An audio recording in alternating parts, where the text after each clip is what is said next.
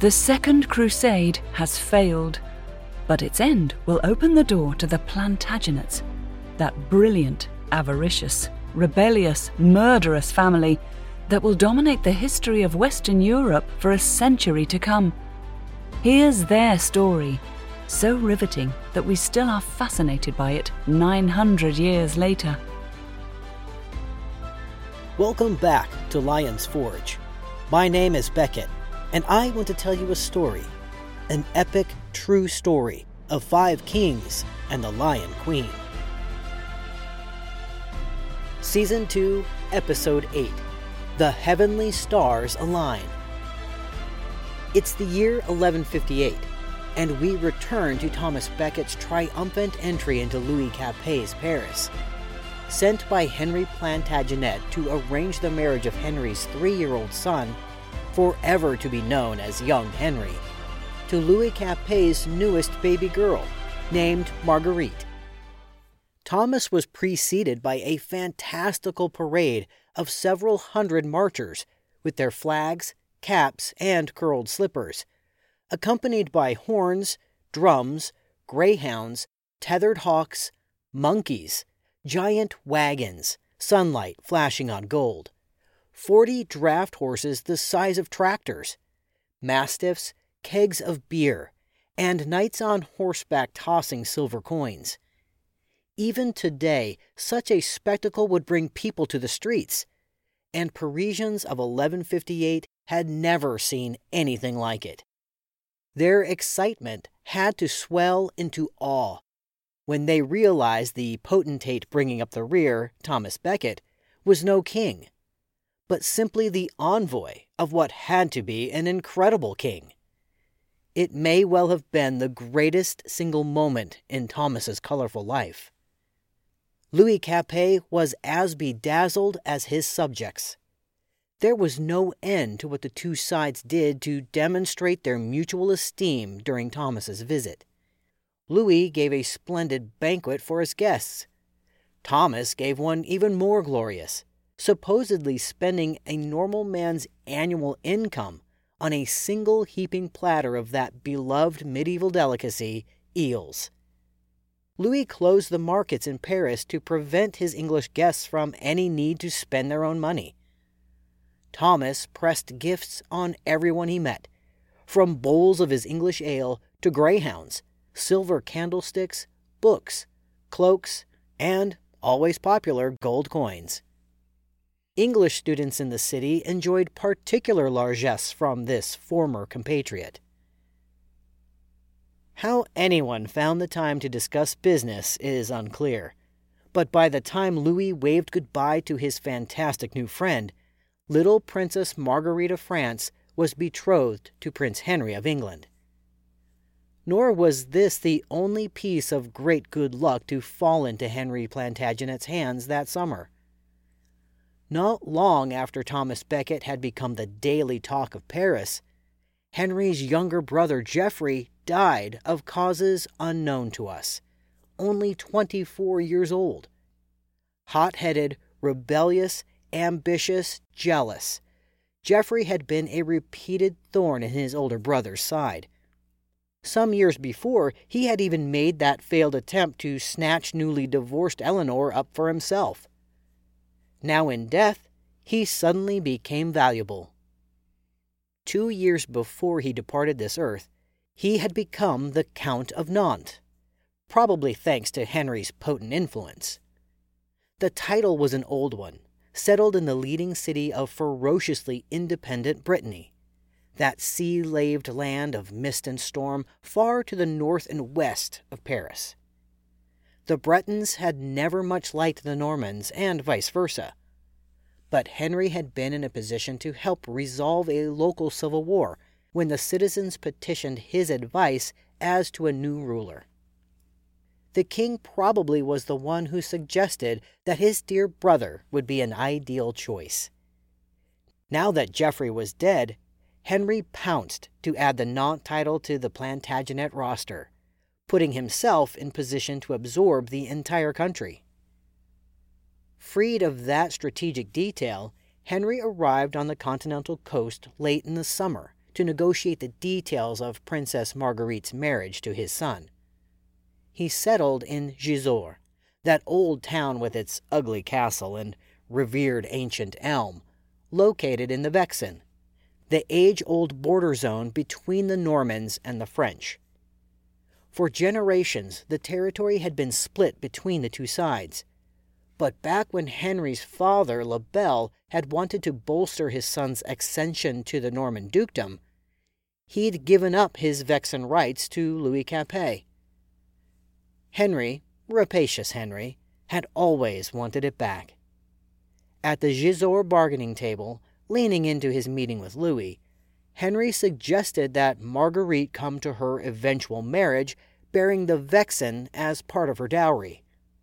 Marguerite was barely teething and wouldn't actually be married for years yet, years during which Henry proposed that France could retain control of the territory, with the Knights Templar as trustees of the arrangement. Louis, fresh from the pleasures of Thomas Becket's lavish stay, affably agreed. Nor was Henry entirely done. He mentioned that the Plantagenets would, naturally, inherit Nantes from his sadly deceased brother, a scenario which, at least in Henry's mind, put the family squarely in the way of becoming dukes of all of Brittany. The French had been pushed out back in the 800s, so Louis, who had no real control of the region in any case, had no objection. And Henry was able to slap yet another title and another piece of valuable property onto the family rolls. Henry was still obliged to go to Paris to get the royal baby so that she could, as was the custom, be taken to his court to be raised. It might be remembered that his own mother Matilda had been raised by the Germans in advance of her marriage to their emperor. Unlike his chancellor, Henry made an almost humble appearance in the city, one he hadn't seen since the days when he and Alianor of Aquitaine had first laid eyes on each other. He toured churches with Louis, handing out fistfuls of alms, no doubt chafing for the chance to get back on the road. But he met an unaccustomed obstacle. Louis refused to let his baby daughter leave. Louis's unspoken objection was undoubtedly the woman who loomed over his life impious, scandalous, lamentably powerful, and audacious Eleanor. Henry may have been ruffled by this snag, but he was a resourceful man. His chief justiciar for Normandy was a gentleman named Robert of Newburgh, whose family lands were near the French Norman border honest, trusted, responsible. Newburgh was accepted by the French as a guardian for the little princess, who left her parents at the age of some 14 months to be raised by strangers, simply because such was tradition. As for Louis, invited to tour the whole of Normandy, he was entirely d'accord with the remarkable Henry Plantagenet. In a grand display of hospitality, Henry even gave up his palace in Rouen to better accommodate his liege lord. The two ended by dining affably together at the shrine of the Archangel Michael, that sea washed mountain monastery we know as Mont Saint Michel.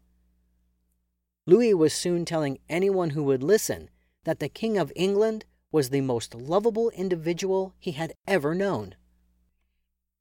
This lovable individual, meanwhile, had managed in the course of a single autumn to gain Nantes, a first tier claim to Brittany, and a French princess who would bring Henry the Vexin, and a Plantagenet shot at the French crown. It was as if he were Europe's magnetic center, other men mere steel shavings looking for their lodestone. Eleanor, newly delivered of another son, named Geoffrey after his paternal grandfather, chose this happy time to raise an ambition of her own Toulouse. It might be dimly recalled that her own grandmother Philippa had gone to war to hold her inheritance in Toulouse, one of the dominant powers south of the Aquitaine. Philippa won her war against her cousin, but her bawdy husband, Eleanor's grandfather William IX of Aquitaine, was less thoughtful. He mortgaged it off to help finance his crusading and the Dukes of Aquitaine never did regain control of the territory. Instead, it passed to the Saint Gilles family, which could almost match title for title against the Dukes of Aquitaine. Wealthy, educated, highly cultured, veterans of the Great First Crusade, contenders for the throne of the Kingdom of Jerusalem, and founders of the County of Tripoli in the Outremer. They were a powerhouse in their part of the world. More than a dozen lesser barons paid them homage. They had also long favored an alliance with the King of France, looking for a counterweight against their avaricious Plantagenet neighbor.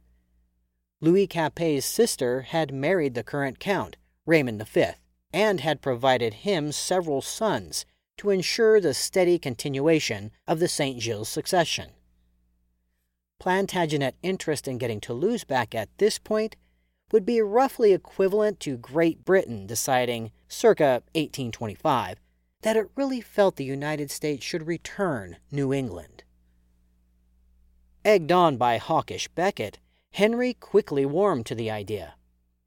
He sent a formal notice to Count Raymond that the Count was to relinquish his title to Eleanor forthwith. After what must have been that first startled moment of gaping at the courier, Raymond essentially spat on the demand, while sending word to Louis that he was going to need some help holding off the same man who'd so recently dined with Louis at Mont Saint Michel. Raymond was right. Henry sent out war summons to vassals in every part of his considerable holdings, not to mention assessing war taxes on everyone, from merchants to monks. The array of soldiery committed to serve Henry Plantagenet in war was truly spectacular. As many as 5,000 knights owed him service, which meant that Henry could have filled half the knightly ranks of the Second Crusade by himself. Nor was he shy of other allies, who joined him as he gathered his forces in Poitiers. Henry's Chancellor Thomas Becket arrived with his own army, said to number 700 knights and a thousand horses. King Malcolm of Scotland needed more than 40 ships to carry his troops across the Channel. Barons with their archers, their foot soldiers, their mercenaries, and their own knights arrived from every corner of the Plantagenet Empire, including some Toulousian vassals who were tired of Count Raymond. Fueled by a river of tax revenue, the greatest army on European soil since the Second Crusade set off, flags flying, to take down the Count of Toulouse. It does rather seem, from this remove, like a very large cannon pointed at a rather small haystack. Although Henry and Eleanor both must have been thrilled to see what they were capable of. Controlling an empire was delightful indeed. There was just one problem with Henry's splendid army headed off to besiege Toulouse. It failed. Henry was brilliant at the thrusting attack, the lightning quick defense. His skill at taking fortifications thought impregnable, often in mere days, was considered almost beyond belief. For some reason, though, he soon lost interest in Toulouse, possibly because the place kept holding out thus turning a military siege into a civil engineering job, one which required steadiness, calm, attention to detail, and virtually limitless patience. Arguably, the qualities Henry did not possess. There might be excitement if attackers tunneling under a wall ran into counterminers coming the other way, but otherwise, this fight soon offered Henry little besides sweltering boredom under the summer sunblast of that semi tropical land. Day after day spent watching siege machinery target the city's walls. He turned the army over to Becket, escaping the drudgery of it all. More weeks passed, very slowly. Men got sick from bad food, bad water, and bad hygiene. Thousands of horses ate everything that could be grazed for miles. The occasional arrow, launched by a defender every bit as bored as the besiegers, took out an eye here or a knee there.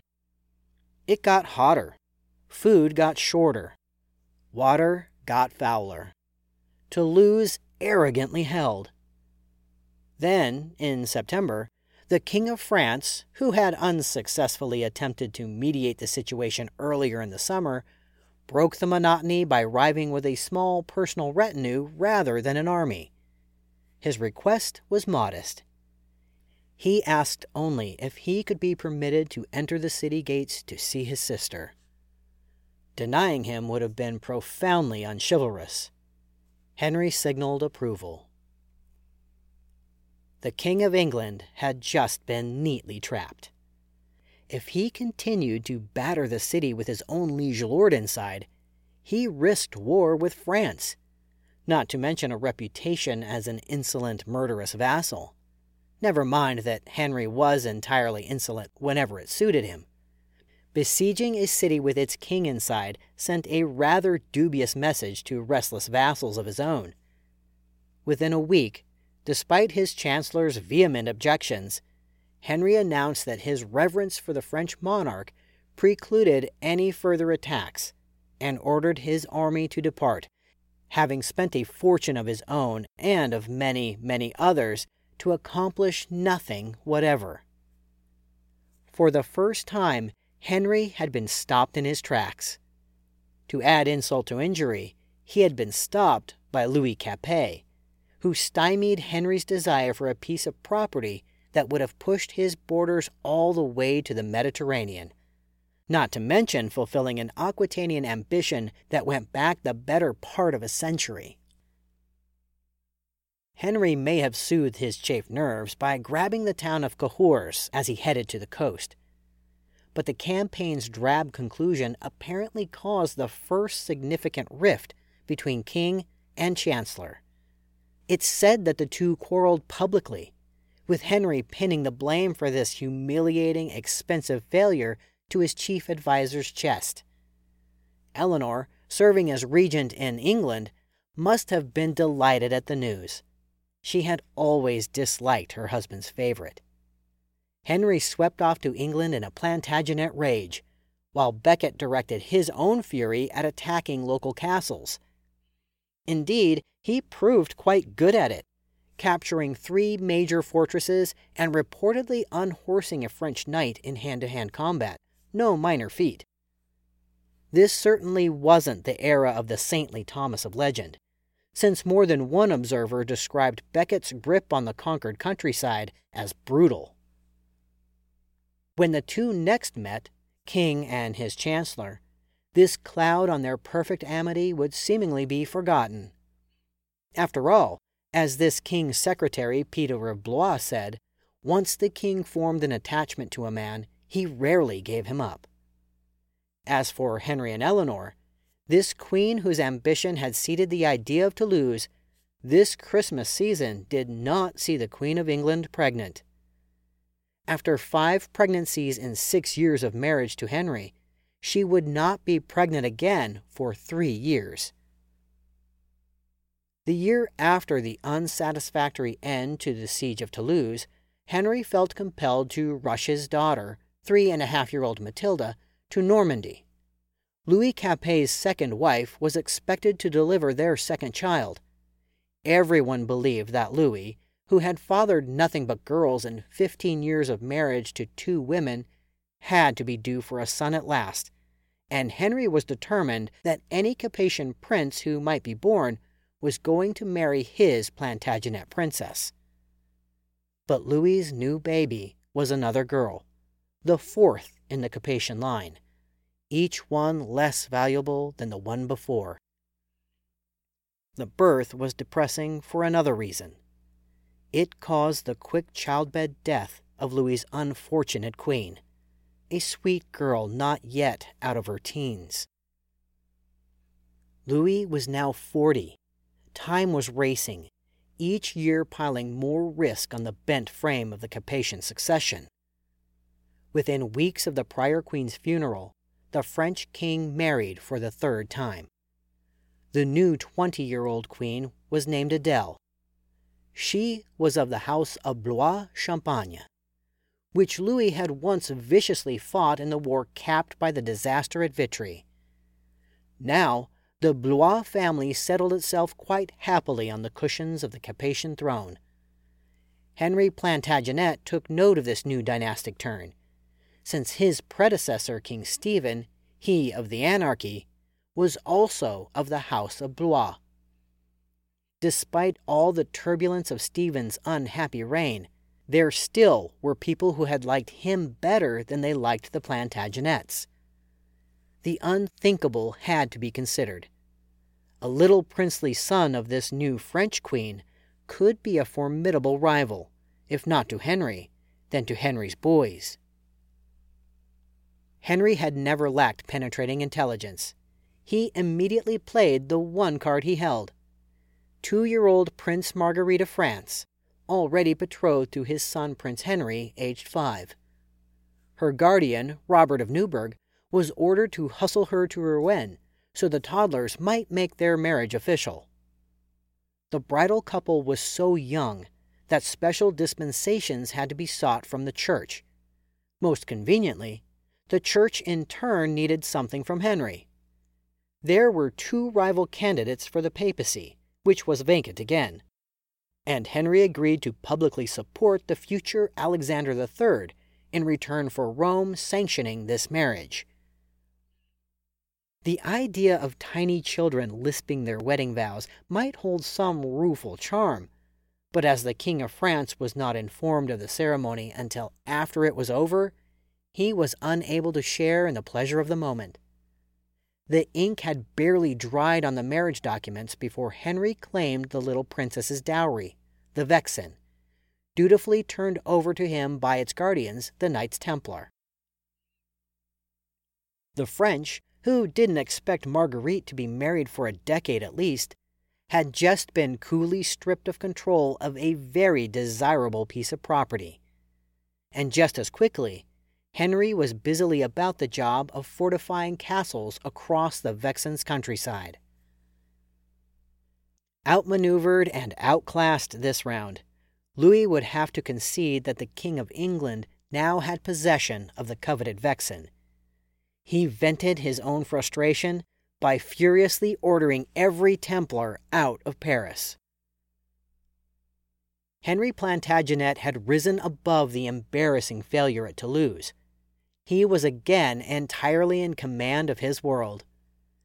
Having backed out of serious war with France over Toulouse, winning the Vexin without firing a shot, his empire basked in unaccustomed peace.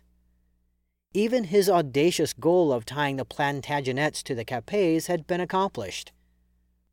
As 1160 dawned, Henry and Eleanor, who had lost their first baby, little William, had three healthy sons young Henry, Richard, and newest baby Geoffrey, aged 5, 2, and 15 months. Their four year old daughter Matilda would be a rich, rich prize for the right partner one day. The family was powerful, energetic, and smart, wealthy, respected, admired, catered to. Henry now had the time to rebuild old timber towers and city walls with fashionable stone, to encourage new bridges and roads, to add acquisitions to his library, to grant alms to churches, and encourage lucrative market fairs across Plantagenet territories. Proud citizens watched Henry's massive projects to modernize the great royal castles, remaking them into imperial symbols of the highest order. Rouen, Scarborough, Dover, Caen, Tours, Argentan, Newcastle, Chinon would be tremendous fortresses, things that could only be designed, built, and maintained by the richest, most confident, and most commanding man in Western Europe. Henry also gained another splendid opportunity, not entirely unexpected. Theobald, the Archbishop of Canterbury, died in the spring of 1161. He was in his early 70s and had been archbishop for more than 20 years. Notoriously unsentimental Henry and Eleanor owed the old man an incalculable debt. Theobald truly had helped make Henry Plantagenet the King of England. Theobald had been King Stephen's archbishop too, but had treated Stephen with considerable independence of thought and will. He had refused to consecrate Stephen's son Eustace as the heir to the throne, and then, when Eustace died, had backed Henry as Stephen's successor. When Stephen died, Theobald served as regent, holding a broken country together while Henry stalked the beach at Normandy for four weeks and cursed the weather that kept him on the wrong side of the channel. Once Henry had at last reached London, Theobald crowned Henry and Eleanor rulers of England, as archbishops of Canterbury had done since ancient days. And he had put brilliant Thomas Becket squarely in front of Henry for the job of chancellor. Now, the old archbishop was gone, and Canterbury, the richest, most powerful, and most esteemed religious office in the Plantagenet Empire, was vacant.